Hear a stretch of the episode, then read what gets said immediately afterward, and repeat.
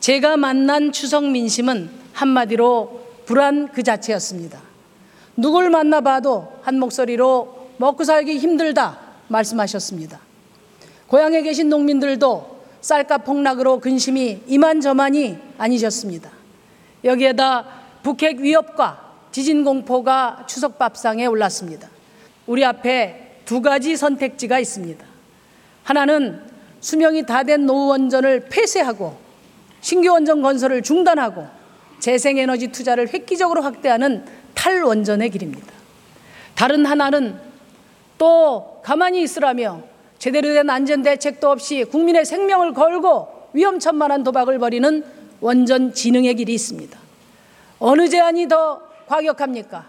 어느 길이 국민을 지키는 길입니까? 북한의 핵실험은 한반도의 군사적 긴장을 높이고 동북아 안정을 위협하는 명백한 도발 행위입니다. 저와 정의당은 국제사회의 거듭된 경고를 무시하고 막가파식 도발을 거듭하는 북한을 강력히 규탄합니다.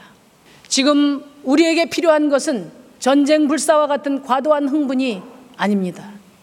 그럼에도 북핵 실험 이후 여권 일각에서는 독자 핵무장론, 전술핵 배치와 같은 호전적인 발언이 난무하고 있습니다. 실현될 수도 없고 실현돼서도 안 되는 정치 선동입니다. 불평등 해법 간단합니다.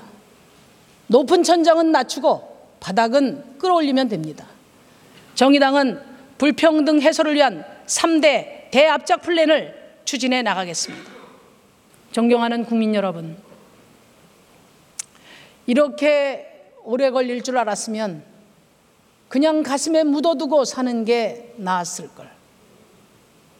일본군 위안부를 세상에 알렸던 김복동 할머님의 말씀입니다. 참으로 가슴이 미어지는 말씀입니다.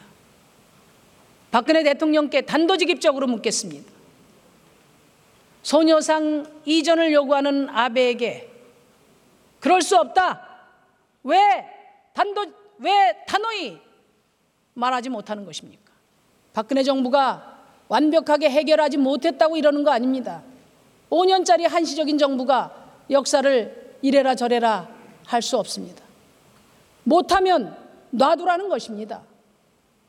위안부 합의는 최종적이기도 불가역적일 수도 없습니다. 이 국회에 소녀상을 세웁시다. 소녀상은 한일 시민 모두에게 반인륜적 전쟁 범죄를 기억하게 하는 살아있는 역사책입니다.